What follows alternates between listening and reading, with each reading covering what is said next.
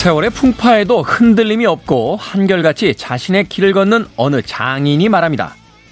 딱 한 번이 문제야. 지금 한 번, 딱 한 번, 마지막 한 번. 그 한 번들로 사람들은 변해버리거든. 그렇다면 이 말을 반대로 한번 생각해보면 어떨까요? 사람은 절대 안 변한다고들 하는데 변화는 생각보다 어렵지도 않다란 뜻이니까요. 지금 한 번, 오늘 한 번, 딱 한 번 더 포기하고 싶은 순간 마지막으로 다시 한 번.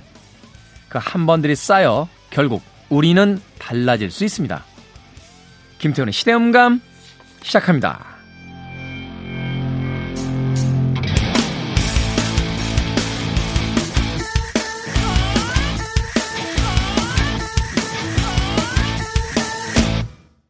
그래도 주말은 온다. 시대를 읽는 음악 감상의 시대음감 김태훈입니다. 새해가 시작된 지도 벌써 한 달이 다 돼가죠. 물론 설날을 앞두고 있긴 합니다만 양력설을 벌써 한 달이나 아, 지나쳐 가고 있습니다. 새해가 되면 항상 많은 계획들을 세우게 되는데요. 올해 또 여러분들은 어떤 계획을 세우셨는지 궁금합니다.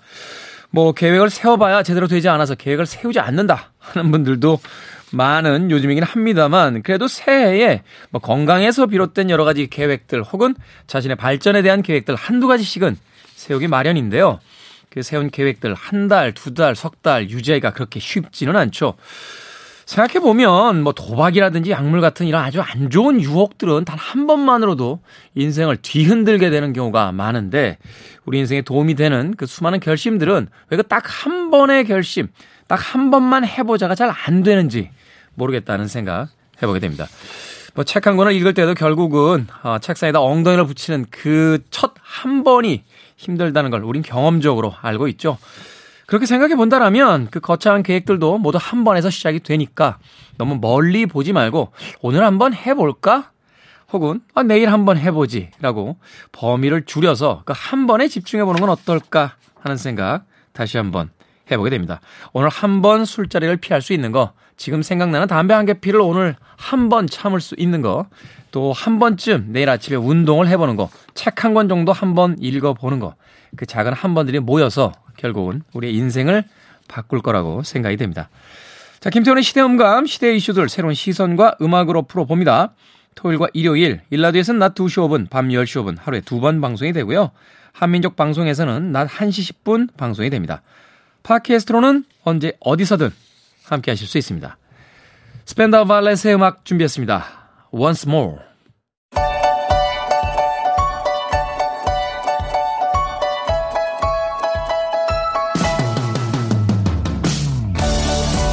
우리 시대 좋은 뉴스와 나쁜 뉴스, 뉴스 Good and Bad, KBS 산업과학부의 정세배 기자 나오셨습니다. 안녕하세요. 네, 안녕하세요. 자, 오늘도 역시 혼자 오셨는데 좋은 소식이 있죠? 다음 주부터는 음, 말하자면 드디어 혼자가 아니죠. 네? 혼자가 아니죠, 드디어. 아, 그렇죠. 드디어 혼자가 아닌 어, 다른 또 KBS의 민환 네. 기자와 함께 네네. 네, 방송을 진행을 해주시겠다. 네. 하지만 오늘까지는 혼자다. 그러면 음력설부터 이제 한 해 시작이라고 보면 이제 네. 저희는 실질적으로 이제 새해의 시작을 이제 또 다른 새 기자와 함께 하는 거죠. 그렇죠. 사실 저도 어떤 그 역사 연구하시는 소장님에게 이야기 들었는데 이게 일제 강점기 때 이렇게 된 거라고 하더라고요. 어, 원래 우리는 이제 명절을 설로 셌는데 네.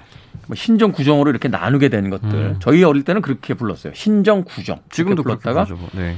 그것이 이제 1980년대 이제 중반에 이제 민속의 날, 뭐 설날 이렇게 이제 다시 이름을 어, 바뀌게 되면서 오늘날까지 이어지고 있다라고 이야기를 하시던데 어찌됐건 음, 우리는 뭐 설날이 그렇죠? 전 뭐 놀면 좋죠. 뭐. 해서 안 나가면 좋아서. 네. 심정적으로는 이 설날이 우리에게 이제 새해의 네. 시작이다 이렇게 볼수 네. 있는 거죠. 네. 자, good news와 bad news. 오늘 어떤 뉴스부터 만나봅니까? 네, 뭐, 설 명절을 맞이해서 좋은 뉴스부터 말씀을 드리려고 해요. 네. 외국인들의 80%가 무려 80% 상당히 높은 수치죠. 네. 네. 우리나라에 대해서 상당히 긍정적인 이미지를 가지고 있다고 하고요. 우리가 뭐 이렇게 나쁜 이미지를 가질 만한 짓을 하지 않, 지 않았습니까? 그렇죠. 사회에서 특정 국가에 대한 긍정 이미지가 뭐 이제 긍정 이미지, 부정 이미지 이렇게 있는데 이제 긍정 이미지가 이 정도로 높긴 사실 쉽지는 않거든요. 그리고 한 가지 더 좀 주목할 만한 게 일본 사실 한국 국내에서도 우리나라 국내에서도 이제 일본에 대한 감정, 뭐 긍정적 감정, 부정적 감정들이 늘 있잖아요. 네. 근데 일본도 사실 마찬가지거든요. 이제 우리나라 한국에 대한 이미지가 뭐 일본 내에서도 뭐 긍정 이미지, 부정 이미지가 늘 왔다 갔다 하는데 일본에서도 처음으로 이제 부정적인 평가보다 긍정적인 평가가 더 높게 나왔다고 해요. 삼성전자 덕입니까? BTS 덕입니까? 아무래도 BTS가 큰 역할을 하지 않았을까 삼성전자 뭐 이전부터 있었으니까 BTS 네. 덕이라고 봐야겠군요. 이 해외 문화 홍보원에서 그래서 지난해 이제 국가 이미지 조사를 했다고 해요. 그랬더니만 외국인 10명 중 8명은 긍정적으로 이렇게 평가를 했고 이 대상이 이제 24개국에 만 16세 이상 만 2,500명을 대상으로 음. 조사를 했거든요. 온라인 그러니까 방식으로 만 16세 이상이라고 하는 거 보니까 이제 젊은 층을 많이 했군요. 네네, 뭐 네. 청소년 이상이겠죠. 네. 그래서 이제 이걸 해보니까 긍정 평가가 80.5%로 나왔는데 이게 전년보다 2.4% 포인트 상승한 거거든요. 네. 국가별로 좀 상위 국가를 보니까 뭐 베트남에서는 95%, 터키 92%, 필리핀 92%, 태국 뭐 90% 이렇게 7개 국가에서는 10명 중 9명 이상이 이제 한국의 이미지를 긍정적으로 평가를 했고 네. 특히 일본 아까 말씀드렸지만 긍정 평가가 35%라고 나왔거든요. 어 이거 좀 낮은 거 아닌가 이렇게 네. 보실 수도 있는데 7.4% 포인트 증가한 겁니다. 7.4% 증가한 게 아니고요. 네. 퍼센트 포인트로나 이만큼 증가를 했고 2018년에 이걸 처음 조사를 했는데 그때 이후 처음으로 부정평가보다 높, 게 나타났어요. 부정평가가 26.6%거든요. 그러니까 실제로 긍정 부정 사이에 상당한 편차가 있는 거죠. 네. 그렇군요.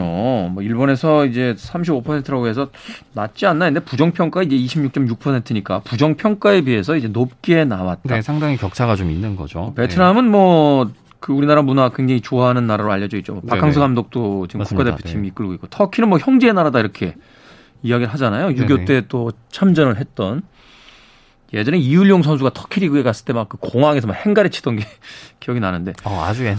아주 옛날이죠. 네. 네네. 필리핀과 태국 같은 경우도 사실 이제 한국 관광객들이 많이 가는데 네네. 뭐 그런 이미지들이 있기 때문에 긍정 평가.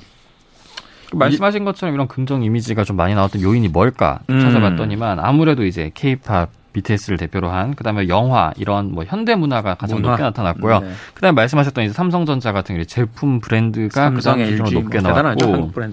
뭐 경제 수준, 뭐 문화유산, 국민성 이런 식으로 갔는데 이런 뭐 BTS 또는 뭐 올해는 또 오징어 게임이 지난해에는 또 유명했잖아요. K-팝이나 뭐 K-드라마 같은 문화 콘텐츠 뭐 이런 그다음에 전자 제품이나 특히 화장품 이런 이제 좀 많이 아, 실생활성에 쓰이는 이런 상품들. 네. 화장품이 또 있군요. 국내 제품들이 좀 활약한 부분이 있고요.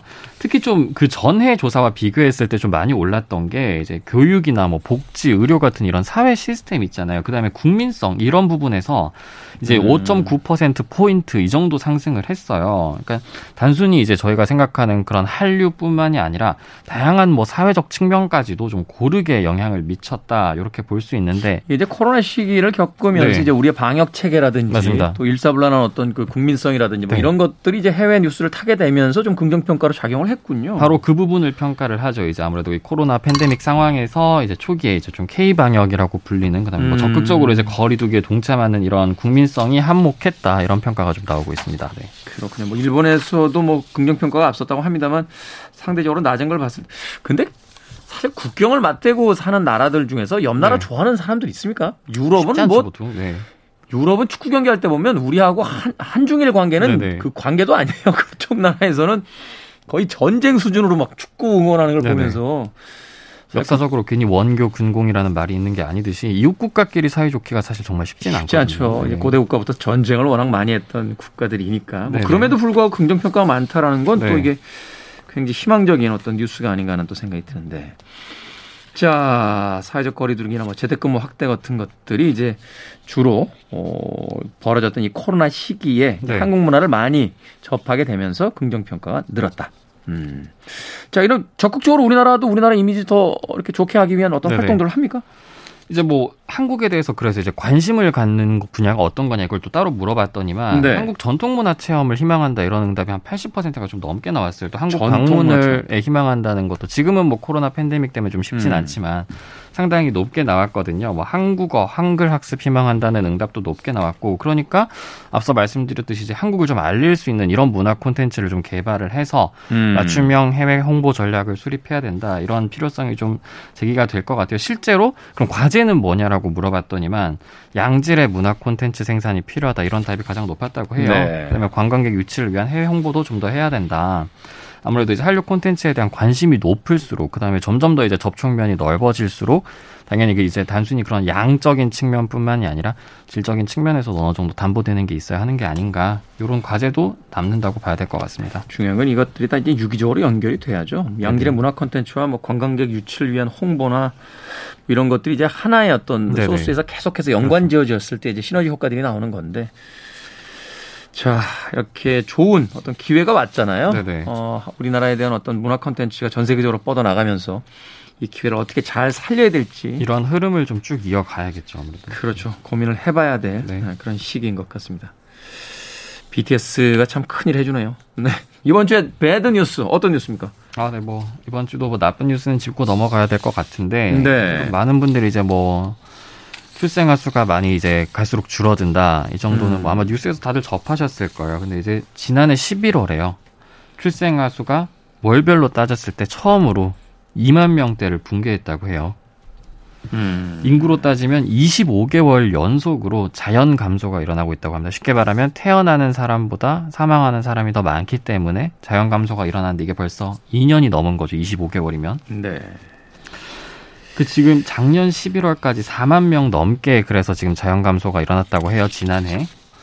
11월 출생아가 2만 명을 밑돈 거는 아. 통계 작성 이래 처음이라고 합니다. 통계청에서 이제 통계를 이제 내기 시작한 이래의. 처음이다. 월간 통계 작성이 시작된 게 이게 1981년이거든요. 네. 그럼 이제 그 이후로는 역대 최저치니까 지금 40년 만에 뭐 최저치라고 봐도 되겠죠. 당시 인구를 생각하면 지금 인구가 더 늘었을 테니까 네네. 40년 전 인구보다는 그럼에도 이제 출생하는 그 출생아들의 숫자가 떨어졌다는 건 그만큼 네네. 이 아이를 안 낳고 있다는 훨씬 더안 그렇죠. 낳고 있다는 네 이야기가 되겠네요. 전국 시도로 따졌을 때는 이제 세종특별자치시를 제외한 모든 시도에서 인구가 이제 자연 감소가 진행이 됐다고 하고요. 네. 또 월별 출생아 수를 봤을 때 2015년 12월부터 72개월째거든요. 6년이에요, 6년. 어마어마하네. 6년 동안 전년 대비했을 때 예를 들어서 올해 11월이 지난해 11월보다 늘 감소해 왔다는 거예요. 6년 동안 지금. 그러니까 어떤 특정 요인이 있는 게 아니라 그냥 꾸준히 계속 다 떨어지고 있다는 거죠. 거잖아요. 네네. 그래서 어. 인구 1,000명당 뭐 출생아 수를 나타내는 이런 조출생률 역시 이제 4.7명이라고 하거든요. 이거 역시 음. 통계 작성 이래 가장 낮았고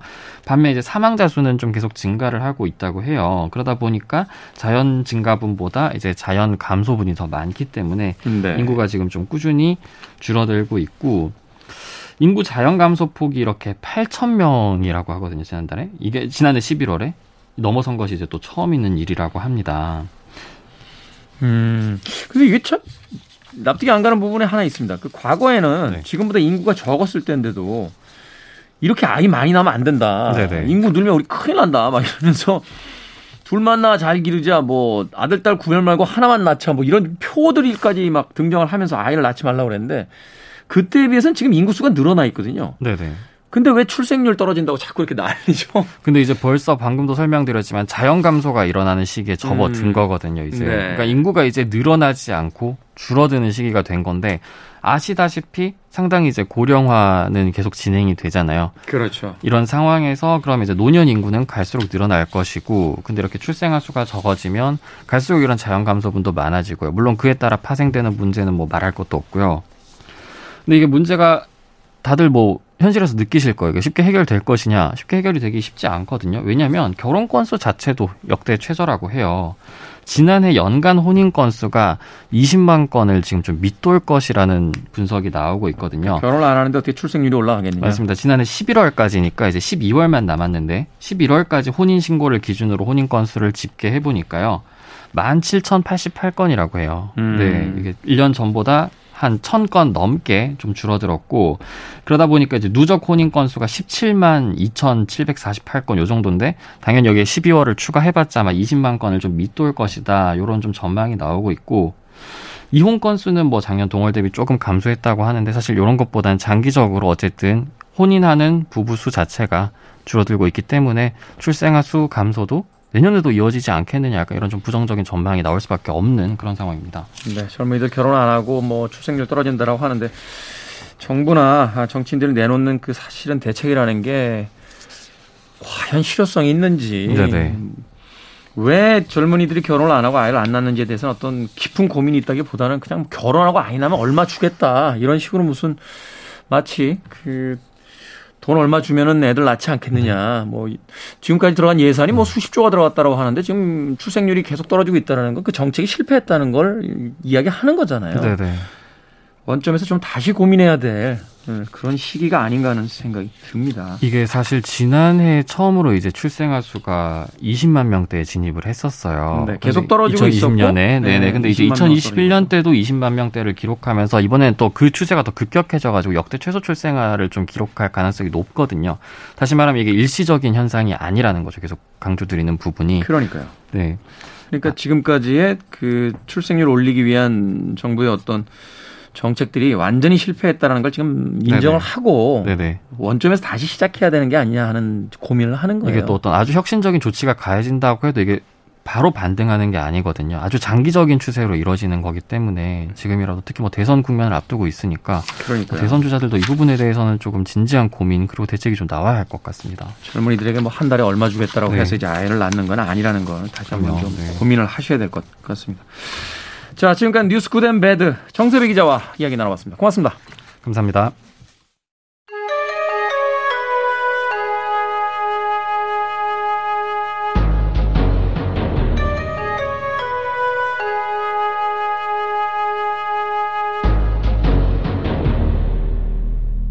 변호사 D의 헌신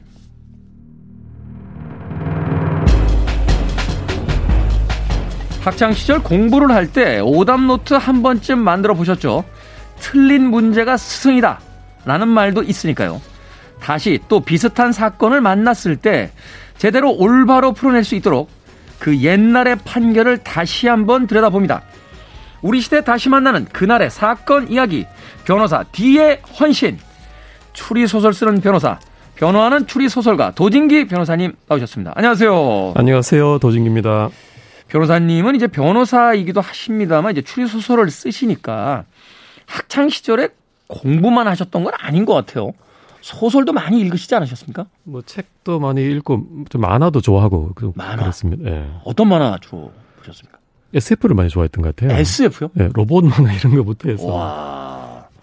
추리 소설과는 조금 또 장르가 다른데 예. SF 사실 우리나라에서 이제 만화나 소설 같은 그 장르들은 공부에 방해되는 일종의 그 사파의 장르들로 이렇게 인식이 됐었잖아요. 네. 최근에 이야기 들으니까 몸값이 가장 높은 작가들이 웹툰 작가고요. 아, 네. 네 웹소설 작가들이랍니다. 네. 그 한국 컨텐츠가 그 전 세계에서 이렇게 K 컨텐츠로 이름을 날릴 수 있는 게 그 웹툰하고 웹소설에서 원작을 가져오는 경우가 굉장히 많대요. 네, 그렇습니다. 그러다 보니까 이제 가장 총망받는 어떤 직업이다라는 이야기를 하던데 그때 저희 선생님이 저만 해도 그 그냥 수업 시간에 만화책만 보게 해주셨어도 예. 인생이 좀 달라지지 않았습니까? 지금 뭘 하고 계셨을까요? 지금요? 네. 예. 인생이 달라지긴 했는데 뭐 좋은 쪽인지 나쁜 쪽인지 저도 장담 못하겠습니다. 어떤 방향으로든 달라졌을 것이다. 네. 변호사님께 이야기 물어보다 왜 갑자기 제가 간증을 하게 되는지. 자, 우리 시대 사건 이야기 변호사 D의 헌신. 오늘 만나볼 사건은 어떤 사건입니까? 네, 오늘 사건은요. 한국판 주홍글씨라고 부를 수 있는 허시모 사건입니다. 한국판 주홍글씨요? 네. 이 주홍글씨면은 그 나다넬 호던의 그 소설 아닌가요? 네, 어, 맞습니다.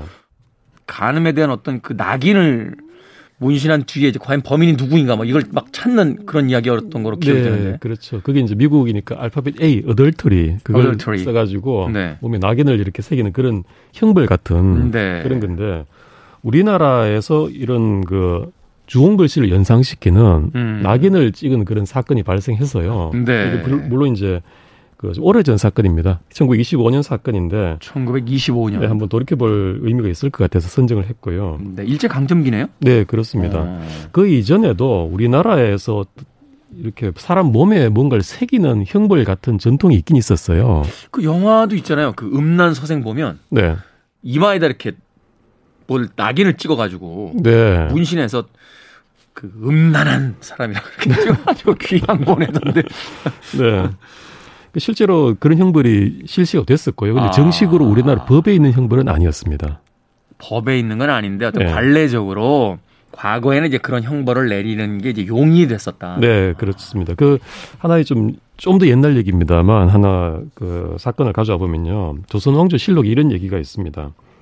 문종입니다. 문종. 문종. 문종이 이런 교시를 내립니다. 궁중에 무술이 막 일하는 나인 중에 소금이라고 있었어요. 나인의 이름이 이제 소금이. 네. 근데 네. 뭔가 절도를 했던 모양입니다. 아. 하다가 들통이 나니까 임금이 직접 교지를 내립니다.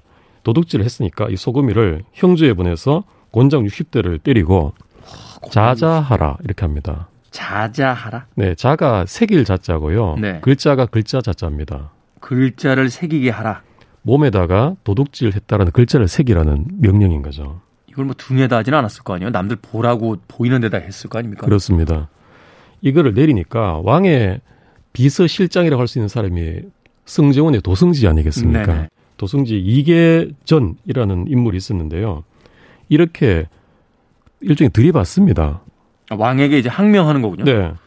우리나라 법률에 따르면 부녀가 죄를 범할 때는 자자를 면하게 되어 있습니다. 음. 그리고 우리나라의 법에 일단 자자를 하는 것 자체가 어, 정해져 있지 않습니다. 아... 그리고 소금이가 물건을 훔쳐서 죄가 물론 중하긴 합니다만 이 자자는 면해 줍시다. 너무 심한 거 아닙니까? 네. 어. 이렇게 한 거예요. 그 왕이 좀 괘씸하잖아요. 네. 그 다시 명령을 내립니다. 무슨 소리냐? 궁에 있는 여자가 물건을 훔치면 곤장을 치고 자자를 하고 그 얼굴에 글자를 새기고 궁 밖으로 내보냈다가 다시 들어오게 하는 것이 궁 안의 법도인데 음. 소금이는 여기서 약간 논리를 잃습니다. 소금이는 물건 훔쳤을 뿐 아니라 후명도 좋지 못하다. 후명도 방정하다. 네. 방정치 못하다. 그러니까 음. 이렇게 처벌하는 게 마땅하다라고 합니다. 그런데 이 계전 이 도성지 분이 한 번 더 들이받습니다. 조선시대 참 재밌어요. 봉건주의 시대인 건 같은데 이 신하들이 오히려 셉니다. 네. 네. 뭐랄까 선비적인 기질인지 모르겠습니다만 약간 현대판 죄형 법정주의를 연상시키는 그런 발언까지 합니다. 아... 뭐 궁중의 법은 잘 모르겠습니다. 음. 그런데 이 사람을 이 소금이를 법관한테 보내서 처벌을 하라고 그러면 법대로 할 수밖에 없지 않겠습니까? 그렇죠. 부녀자한테 문신을 한다는 것은 우리나라 법에는 없습니다. 음. 라고 한 번 더 들이받은 거예요. 아, 이게 또 그런 복잡한 문제가 있군요. 남녀가 또 이제 그 상렬 지사인데 이게 어찌됐건 여성의 몸에다 남자 이제 손을 대야 되는 상황이 벌어지니까. 네. 아, 그런 상황은 너무 하지 않냐. 네. 아하. 근데 문종이 글자 그대로 좀 유한 그런 왕이었던 것 같은 게요. 음. 이두 번째 들이받으니까 알겠다. 그러고 물러섭니다. 아. 아, 의외로 되게 또 약하시네요. 어, 좀 강하게 좀 나가실 줄 알았더니, 아, 그 정도 알았다 무슨 얘기인지 알아들었다 이렇게 되시는 거군요. 속으로는 부글부글 했겠죠. 음. 네, 그래서 이 이계전이라는 분이 은행을 보면 참 훌륭하시긴 한데 그 뒤로 뭐 영의정이나 좌의정 됐다는 이런 얘기는 없는 걸 보니까 승정원에서 끝나셨군요 출세길이. 자 역사 속에 있었던 어떤 사건인데 이 사건을 이제 저희가 설명을 해 주신 것은 앞서 예고해 드린 대로 허시모 이제 사건을 본격적으로 다뤄주시기 위함이죠? 네, 그렇습니다. 1925년 일제 강점기 하에 평원군이라고 평안남도 북부에 있는 시골 마을에서 일어난 사건입니다. 음. 수남면 포정리에 있는데요. 과수원인데 허시모가 한국식 이름인데 헤이스머라는 미국인입니다. 미국인. 네, 선교사로 내한한 분이고요. 음. 원래 포틀랜드 위생병원에서 몇 년간 의사로 일하다가 한국에 선교 차원에서 왔던 분이에요. 네. 여기에서 평원군에 안 순환교회라는 안식교 병원을 만들어서 의사로서 지역을 봉사를 하던 분이었는데 그 지역에서 과수원도 하고 있었어요. 과수원도 하고 있었다. 네. 근데 과수원 하면 우리나라 전통 풍습이랄까요? 그 설이란 게 있지 않습니까? 전통이라고까지 하긴 그렇습니다만 그냥 뭐 그냥 그렇게 봐주는 문화가 있었죠. 그렇죠. 네, 네, 네. 지금이야 명백히 이제 절도라고 인식합니다만 네. 예전에는 그런 게 횡행했었고 이 동네 애들이 여기서 많이 들어와 가지고 그 복숭아 밭이었는데요. 그걸 이렇게 훔쳐간 겁니다. 음, 복숭아도 몇 개 훔쳐갔군요. 여기 너무 골머리를 썩다가 하루는 이 잠입하고 있다가 그중에 한 명을 딱 잡은 거예요. 네. 잡아보니까 13살 난 소년인데 김명섭 군입니다. 13살 된 소년. 네. 이 소년이 이웃 마을인 남창리에서 살던 소년인데 호르몬인 윤여라 씨 밑에서 자라고 있던 소년이었어요. 음. 그리고 이제 이 소년을 복숭아 나무에 묶어 놓습니다. 복숭아 나무에다 묶어놔요? 네, 묶어 놓고 너희 집 어디야라고 해서 이웃 마을의 그 어머니 집까지 찾아갑니다. 네. 찾아가서 얘기를 합니다. 당신 아들이 우리 과수원에 와서 물건 훔치다가 지금 잡혀 있다. 그러니까 그 동안에 그 훔쳤던 물건값 5원을 배상해라. 라고 요청을 합니다. 어. 근데 돈이 없다는 거죠. 없었겠죠. 뭐 여태까지 훔친 걸 한 번에 하라니까 뭐 쉽지 않았겠죠. 네. 네, 네. 그럼 애들 장난이도 좀 봐주십시오 했는데 안 통한 거죠. 음. 그 허시모가 그대로 돌아가 버립니다. 그대로 돌아가는데 그날 저녁에 밤에 애가 쫄래쫄래 집에 들어오는 거예요. 네. 풀려나서 들어온데 보니까 뺨에 한쪽 뺨에 도 한글로 도 다른 쪽 뺨에 적 이렇게 적혀 있는 겁니다. 도둑이라고 적혀 있다고요? 도적. 그러니까 도적이니까 이제 도둑이란 뜻이잖아요. 네. 도적. 근데 이걸 보니까 그냥 붓으로 쓴 게 아니고 뺨이 자주빛으로 완전히 썩어 있는 거예요.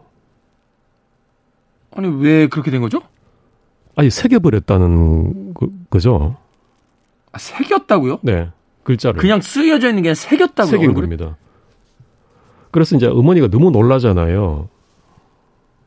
어... 물로 지스봐도 안 지워지는 거예요. 음... 그래서 이걸 다음날 바로 애들을 데리고 이제 허시모 과수원으로 찾아갑니다. 찾아가서 이게 어떻게 된 거냐. 아무리 물건 훔쳤다고 애 뺨에다가 이렇게 글자를 새겨버리면 어떡하냐라고 항의를 하니까 허시모가 그럽니다. 그거 지워지는 거야. 음. 물로 잘 씻으면 돼. 이러면서 돈을 못 갚을 거면 호미를 들고 와서 호미를 줄 테니까 이거 그만큼 우리 집 과수원 일을 해라고 합니다. 음. 근데 그렇게는 못 하겠다라고 해서 이제 돌아가고요. 네. 근데 애는 근데 집에 와서 이렇게 막 너무 섣부르게 이걸 씻다 보니까 그 흉터가 좀 남았던가 봅니다. 어, 흉터가 뭘로 했길래 도대체? 이게 질산은이란 걸로 했대요. 질산, 그러니까 산으로 했다는 거 아니에요? 피부가 부식되는 거로 했다는 거 아니에요? 그 질산은이란 게 여러 가지 용도로 쓰이는데요. 어, 정확한 용도로는 피부에 진피까지는 안 건드리고 표피를 부식시키는 효과가 있다 이렇게는 되어 있습니다.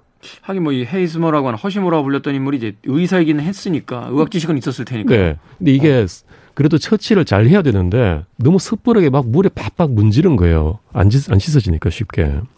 아, 그러니까 이게 피부가 이제 연한 그 말하자면 예민한 상태인데 그걸 좀 이렇게 시간을 놔도 이렇게 씻어낸 게 아니라 부모 입장에서 또 급한 마음이니까 그냥 막 박박 문질렀군요. 네, 그렇습니다. 그래서 얘가 이것 때문인지 뭔지 모르겠는데 그 뒤로 1년 동안이나 학교에 나가지 않아서 퇴학 처분까지 당하게 됩니다. 이야, 이게 좀 심각한 문. 근데 이게 이렇게까지 해야 될 문제인가요? 그 지금 생각해도 좀 끔찍하시잖아요. 아무리 옛날이라고 쳐도. 아, 지금 같으면 이거 어른 잡혀갔죠. 큰일 날 일이죠. 네, 이건 뭐 왜냐하면 이건 그 그 법에다 맡겨야 될 문제지 이건 사적 복수 같은 거잖아요. 말하자면 개인, 개인이 재판을 하고선 개인이 그냥 집행해 버린 거잖아요. 네, 그렇습니다. 사적 복수 사형이죠. 사형, 사적 네. 형, 형벌. 네. 이게 여기서 끝난 게 아니라 어떻게 된 경위로 열 달이 지나서 2000, 1926년 6월 26일자에 음. 조선일보의 대문짝만하게 보도가 됩니다. 아, 시간이 좀 지난 뒤에 신문에 지금 보도가 된다. 네. 어. 이때는 조금 더 자극적으로 보도가 돼요. 염산이라고 보도가 됩니다. 아, 염산이라고? 네. 어. 그러니까 끔찍했겠죠. 당시 관념으로도. 어, 그렇죠. 기사에서 염산이라고 그래버리면 이거 어린아이 뺨을 그 염산을 뿌렸다는 얘기가 되는데. 네. 그리고 이게 바로 며칠 뒤부터 이제 동아일보, 뭐 매일신보 이런 데서 계속 받았으면서 일파만파로 커집니다. 그렇겠네요. 이건 이건 당연히 큰 문제죠. 네. 그리고 어. 이제 뭐 갈수록 또 언론의 성격상 더 자극적으로 막 이렇게 보도가 되는 거예요. 음.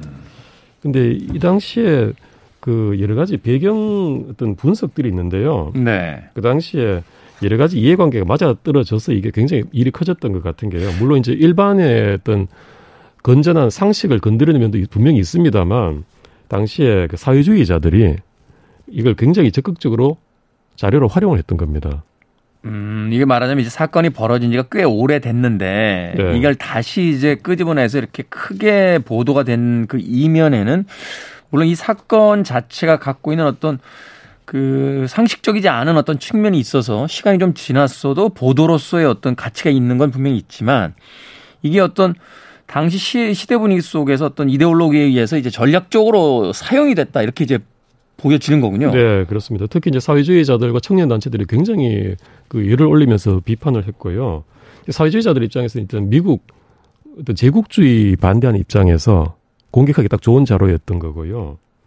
그, 미국 선교사도 그렇죠. 반대를 했었잖아요. 그렇죠. 이 사회주의에서 뭐 종교도 인정 안 하고 그다음에 이제 그 소위 이제 소비에트 연합과 미국이라는 어떤 그 이제 대결 구도 속에서 사실은 이제 사회주의와 이제 어떤 미국의 어떤 갈등 것 사실은 이런 갈등 옛날에 봤던 그 소설 있어요. 돈까밀로와 빼보내라고. 예, 네. 이탈리아나 뭐 이런 나라에서도 사실 이런 갈등들이 굉장히 많던데 우리나라도 역시 이제 비슷한 갈등들이 있었던 거죠. 네, 그렇습니다. 게다가 일본도 이걸 은근히 부추겼어요. 일본도. 네. 일제 강점기 시절인데. 네. 왜냐면 그 당시에 일본이 이제 러일 전쟁 직후에 배상 문제를 미국이 알선했는데 불만을 가졌던 거예요. 아, 미국이 제시한 어떤 안에 대해서 일본이 이제 불만이 있었다. 네. 그때 일본인 노동자들이 미국 서부에 진출해서 이제 근로자로 일을 많이 했었는데 미국이 이민법을 만들면서 그거를 또 완전히 못하게 만드는 그런 갈등도 있었고요. 음. 그래서 일본으로서는 또 이걸 좀 부추기는 면도 있었습니다. 야, 이게 여러 가지 좀 복잡한 문제군요. 그러니까 아이 하나의 어떤 서리 문제가 국제사회에서 어떤 정치 문제로까지 이제 그 발전해 가는 거잖아요. 네, 그렇습니다.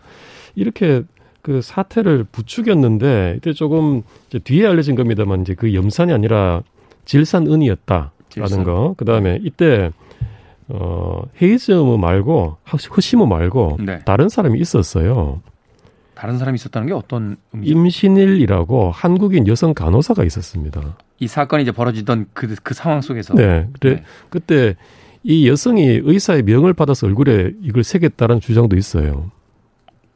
아, 그러니까 여기 또 한국인이 또 관여가 돼 있는 거군요. 네. 어. 왜냐하면 이 의사가 허시모가 한국에 온 지 5개월 된 28세의 젊은 사람이었어요. 음. 한국의 그 서리 문화라는 걸 이해를 못하기도 했습니다만 한국어를 그렇게 뭐 도적 쓸 정도로 했겠냐는 거죠.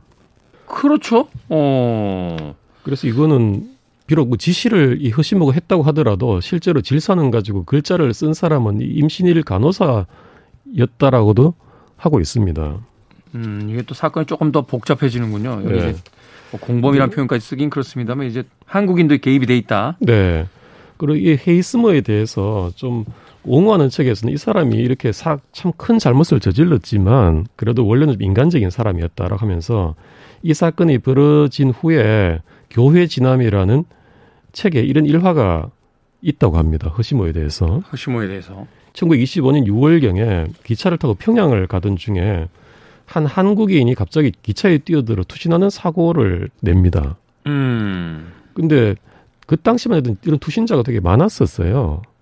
그래서 누가 또 뛰어들었나 보다 하고 그냥 무시하고 기차를 출발을 시키려고 했는데 네. 허시머가 보니까 아 이 사람이 숨이 붙어 있는 거예요. 아직 살아 있다. 네. 그래서 아 이거 이렇게 출발하지 말자라고 하면서 이거를 이 사람을 직접 기차에 태워서 태워서 평양의 병원까지 호송을 했다라는 겁니다. 아, 치료를 하면서 네.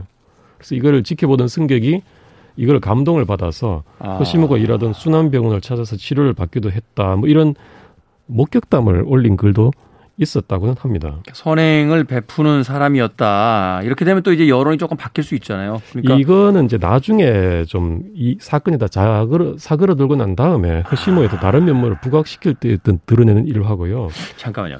네. 변호사님, 이거 현대의 미디어와 거의 흡사하지 않습니까? 거의 똑같은 것 같아요. 어떤 사건이 이제 발생이 됩니다. 네.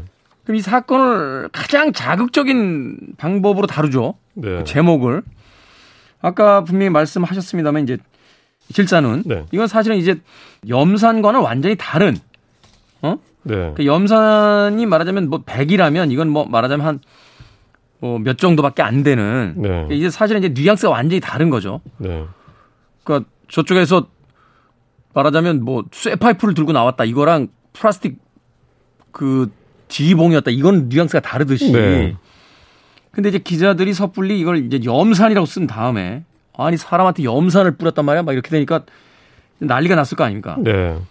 그걸 가지고 이제 막 더군다나 이제 미국인이 어떻게 아무리 그렇지만 의사지만 한국에 와서 이 아이가 잘못했다라고 하더라도 그 12살 먹은 아이인데 자국민을 이렇게 외국인이 할 수 있느냐 뭐 이런 쪽에 이제 논조가 있다가 네. 이게 사실은 질산은이고 음.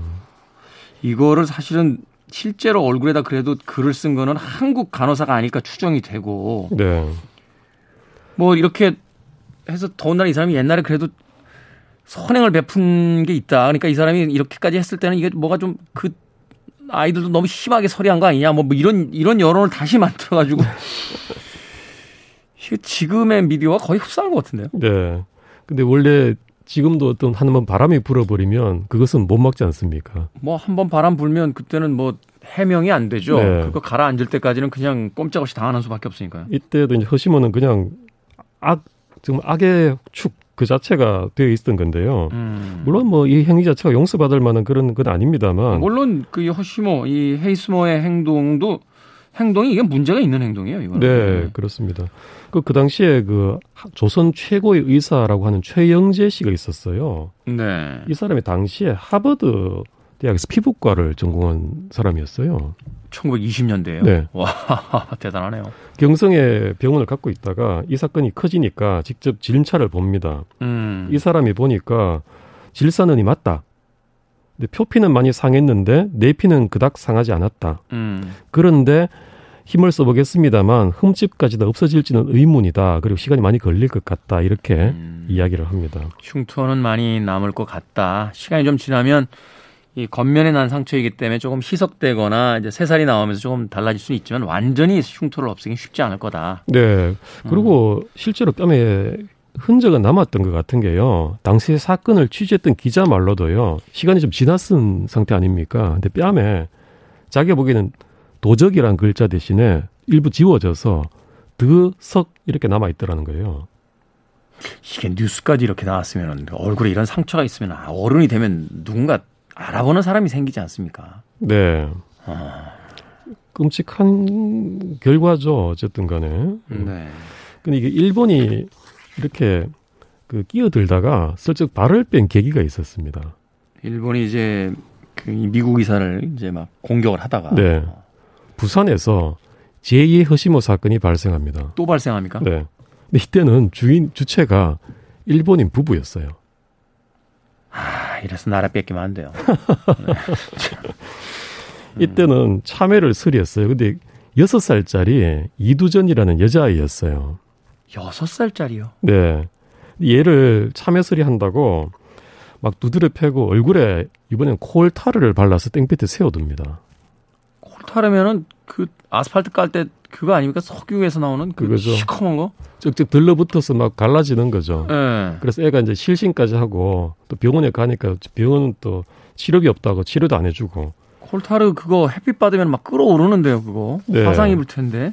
네. 그래서 이 일이 또 크게 보도가 되면서 제2의 허시모 사건이다라고 또 일본인 부부가 비난을 받으니까 또 반일 감정을 확대되고 되게 되니까 네. 일본은 또 슬쩍 발을 뺍니다. 음. 이런 와중에 결국 허시모 측이나 그 안식 교 측에서 사과문을 발표를 하고요. 네. 합의가 이루어집니다.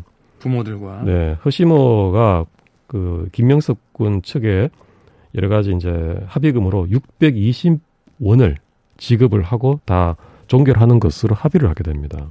620원. 당시 뭐 서리값으로 5원 내라고 했다는데 이제 620원을 내는 거군요. 구두값이 6원이었다고 하니까요. 대략 아. 한만 배 정도 하시면 될 것 같아요. 한 600만 원 정도. 600만 원 정도. 네. 근데 이때 김영섭 씨군 가족은 한 만 원 정도를 요구했는데 합의는 이렇게 이루어졌다고 하고요. 네. 이 합의로 끝난 건 아니고 워낙 또 여론이 그래도 안 식으니까 결국은 어, 일본 검찰이 상해죄로 효시모를 기소합니다. 음, 이제 우리나라 감, 국민들 감정이 안 좋아지니까 이게 뭔가 좀 해야 되는 상황이 벌어져서. 네. 그래서 징역 3개월에 구형을 했고요. 1심 재판장은 징역 3개월에 집행유예 2년을 선고를 했고 2심, 3심에서까지 이 판결은 그대로 올라가서 확정이 됩니다. 음. 그리고 호시모는 저 그대로 도망치듯 미국으로 귀국을 합니다. 추방됐군요, 결국. 네. 음. 그리고 이 사건은 또 북한에서 굉장히 좋은 소재지 않겠습니까? 그렇죠. 뭐 공산주의자들 입장에서 이제 미국 제국주의의 이런 악행을 보나 뭐 이렇게 또 자극적인 제목으로 기사화시키지 않았겠습니까? 네, 굉장히 좋은 그 거리가 된 거죠. 그래서 북한이 신천 박물관에 허시모 전시실이라고 아예 대놓고 이걸 하고 있고 또 아, 남원으로 허시모, 가 했던 일을 이렇게 전시관처럼 해서 그렇습니다. 음. 미국 제국주의자들 앞잡이 뭐 만행을 보라 이런 식으로 했겠죠. 네. 그래서 남원으로 귀순한 그 탈북민들 중에는 이 허시모 사건을 막 기억을 하면서 굉장히 그 미국의 아. 만행으로 아, 기억하는 사람들이 꽤 있습니다. 현대까지도 그거를 이제 지금 북한에서는 교육하고 있다는 거군요. 네, 그렇습니다. 그래서 최근에 이제 탈북하신 분들도 허시모 사건을 다 알고 있다. 오히려 네. 우리나라 사람들은 이 사건을 모르고 있는데 네. 아, 북한에서 탈북한 사람들은 이 사건을 이미 교육을 받아서 잘 알고 있다. 네. 그래서 아까도 조금 말씀드렸습니다만 이제 현재 와서는 이 허시모 측의 사건이 조금 과장된 것이 아니냐라는 반박도 좀 나오고 있거든요. 음. 말씀하셨듯이 정치 문제 때문에 오히려 좀 너무 자극적으로 이게 확대된 것이 아니냐. 네, 허시모 측의 주장은 일방적으로 이렇게 얼굴에 글씨를 막 새겨버린 게 아니라 부모한테 찾아가서 경찰에 절도로 고발 안 할 테니까 배상금 5원을 주든가 아니면은 애 얼굴에 글씨를 쓰는 걸 택하라라고 했는데 부모가 돈을 못 주겠다고 하니까 결국은 이걸 했다. 뭐 이런 경우에 따른 다른 진술도 나오고 있고요. 그렇긴 해도 또 아무리 그렇다고 아이들 얼굴에다 그러면 안 되죠. 네. 음. 그리고 아까 말씀드렸듯이 역시 간호사 임신일이 좀 역할을 더 많이 한 게 아닌가. 음. 왜냐하면 이게 기본적으로 옆에 이렇게 수행을 했던 사람 같은데 음. 한국의 서리 문화라는 걸 조금 설명을 해줄 수도 있었을 것 같거든요. 그렇죠. 음. 그런 걸 넘어서서 얼굴에 글씨를 쓰는 것도 아마 이 간호사가 했다는 주장이 있고요. 음. 또 심지어는 이 간호사가 일방적으로 핵허시모가 그냥 침묵했던 것이다 이렇게 또 하는 주장도 있는데 이건 좀 근거는 약해 보이고요. 그거는 조금 너무 많이 오래간 너무 네. 멀리 간 소설인 것 같고 그렇습니다. 그리고 이 임신일 간호사도요. 허시모가 귀국한 지 몇 달 후에 어, 의명학교 부인과 교수로 보임이 됩니다. 음. 그랬다가 이 사건 여파 때문인지 바로 이 교수직을 사임한 것으로 음, 관련자다라고 하니까 또 그리고 이 김명섭 군의 후일담도 좀 찾아봤는데 네. 썩 그렇게 어, 기분 좋은 그 어떤 결과는 아니었어요. 그렇겠죠. 어릴 때 이런 트라우마도 생기고 흉터도 생겼다라고 한다면. 네, 그런 것도 있는데 그 당시에 배상금도 이만큼 받았고 또 각지에서 답지한 장학금이 한 천 원 정도 있었답니다. 아, 이 사건 때문에 이제 또 여러 사람들이 또 좀 십시일반 모아서 또 보내줬군요. 힘내라고 격려금을. 네. 근데 이 돈을 받고 결국 학교에 복학을 하지 않고요. 친구들하고 올려다니면서 계속 절도를 하다가 수감됐다라는 기록이 나옵니다. 우리네 인생이 어디로 흘러가는지 네. 알 수가 없습니다. 1925년에 있었던 허시모 사건 일제 강점기에 벌어졌던 사건입니다. 이 하나의 사건을 통해서 참 여러 가지 이야기를 할 수 있게 되네요. 어떤 미디어의 보도 행태라든지 주권을 잃은 국가에서 벌어질 수 있는 여러 가지 어떤 사건들이라든지 또 최근까지도 이것을 이제 학습하고 있는 어떤 북한의 어떤 그 문화라든지 네.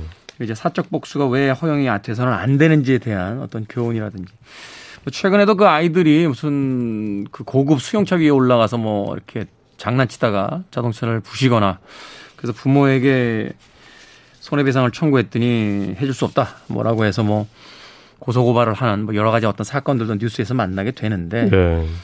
시간은 100년의 시간이 흘렀지만 그렇게 우리 삶은 크게 변한 게 없다라는 생각을 다시 한번 해보게 되네요. 자, 변호사 디에 헌신 오늘 도진기 변호사님과 함께 허시모 사건에 대해서 이야기 나눠봤습니다. 고맙습니다. 감사합니다. 저도 음악 한 곡 소개해드리면서 작별 인사 드리겠습니다. 멜리사 맨체스터의 음악 중에서요. Deep of a Heart 준비했습니다. 지금까지 시대음감의 김태훈이었습니다. 고맙습니다.